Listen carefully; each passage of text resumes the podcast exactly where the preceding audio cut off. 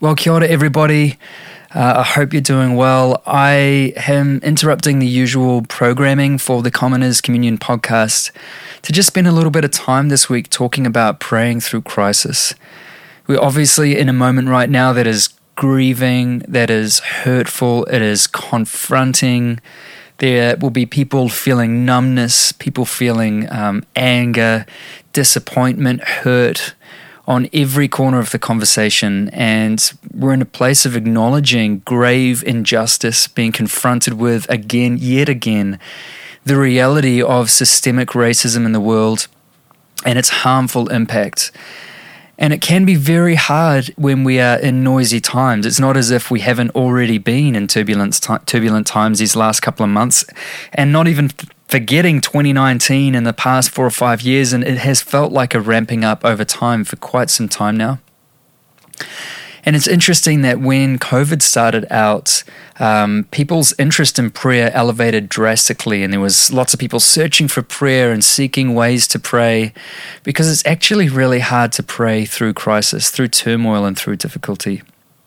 And so I wanted to spend a little bit of time this week just hanging out with you guys no music, no massive editing, just sharing my own thoughts on how to pray through anger, how to pray through hurt, disappointment, uh, how to pray for justice, but mostly how to commune with God when the world is chaotic, and how to commune with God when we're numb.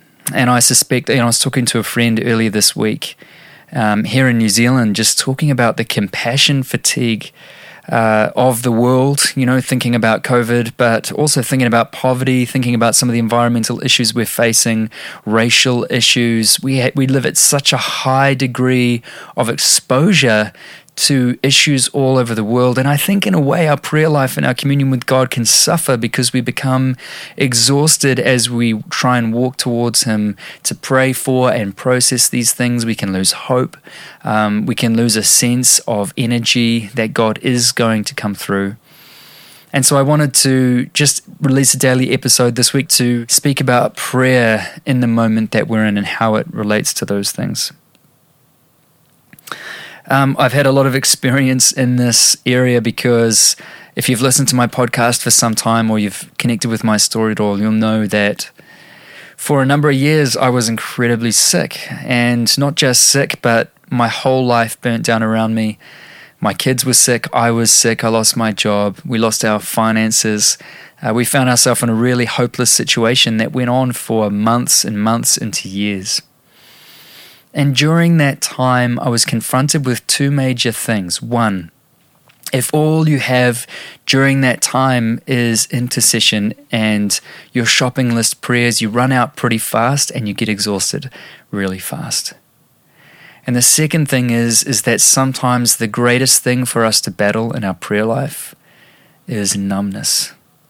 The numbness that comes from being confronted with something time and time again and not seeing change the numbness of living with compassion fatigue or information fatigue from social media, from the news, from the hyper-connected world we live in.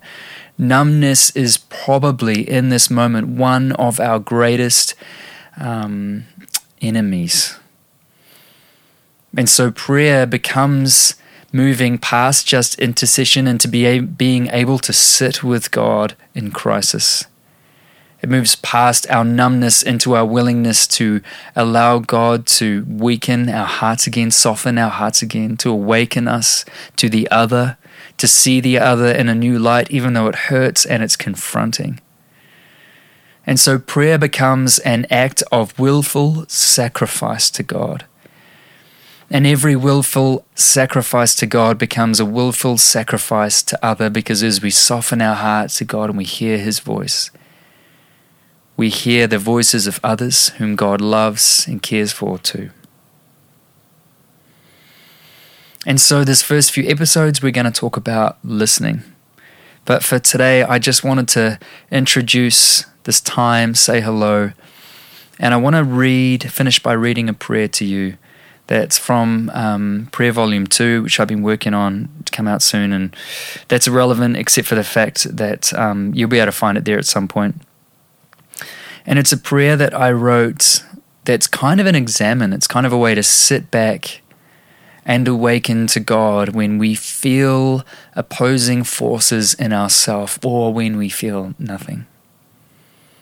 And so, maybe as a starting point today, whatever you're doing, wherever you are, if you're willing to move past some of the rote prayers that you've had in your life, and I'm not assuming that all your prayers are rote. I'm sure if you're listening, you've got so many diverse kinds of prayer. But if in this moment you're struggling, and if you want to move through numbness, then maybe this is a moment to pray with me as I kind of lead us through this time. And the way that I do this kind of prayer in my own life and with others is I read a line and then I leave silence in between. And during that silence, I just let those words um, mellow out in me, ruminate, have life. I give the Holy Spirit an opportunity to just move toward me. And a lot of the prayer we're going to talk about this week are forms of allowing God to move toward us. Um, and I'll explain a little bit that the, of that in the next episode. But there'll be silence between these sentences. And if you can, just let God speak to you, come upon you, if you can acknowledge His presence then I believe God will help to soften and make room for your heart in whatever state you find yourself in today. So make yourself comfortable, open your hands, sit, close your eyes, whatever you feel. May this prayer start us this week in hope and love and invitation.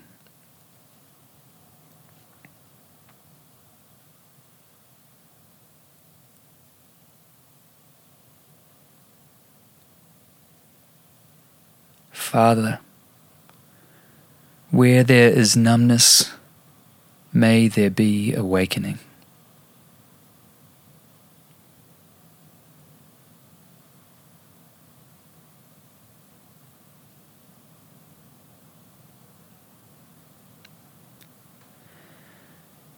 Where there is emptiness, may there be a divine infilling.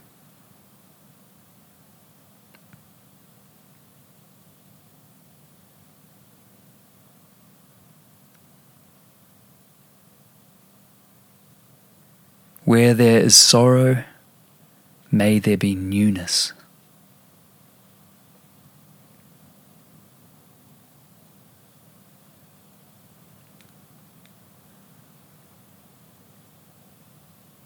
Where there is loneliness, may there be your presence.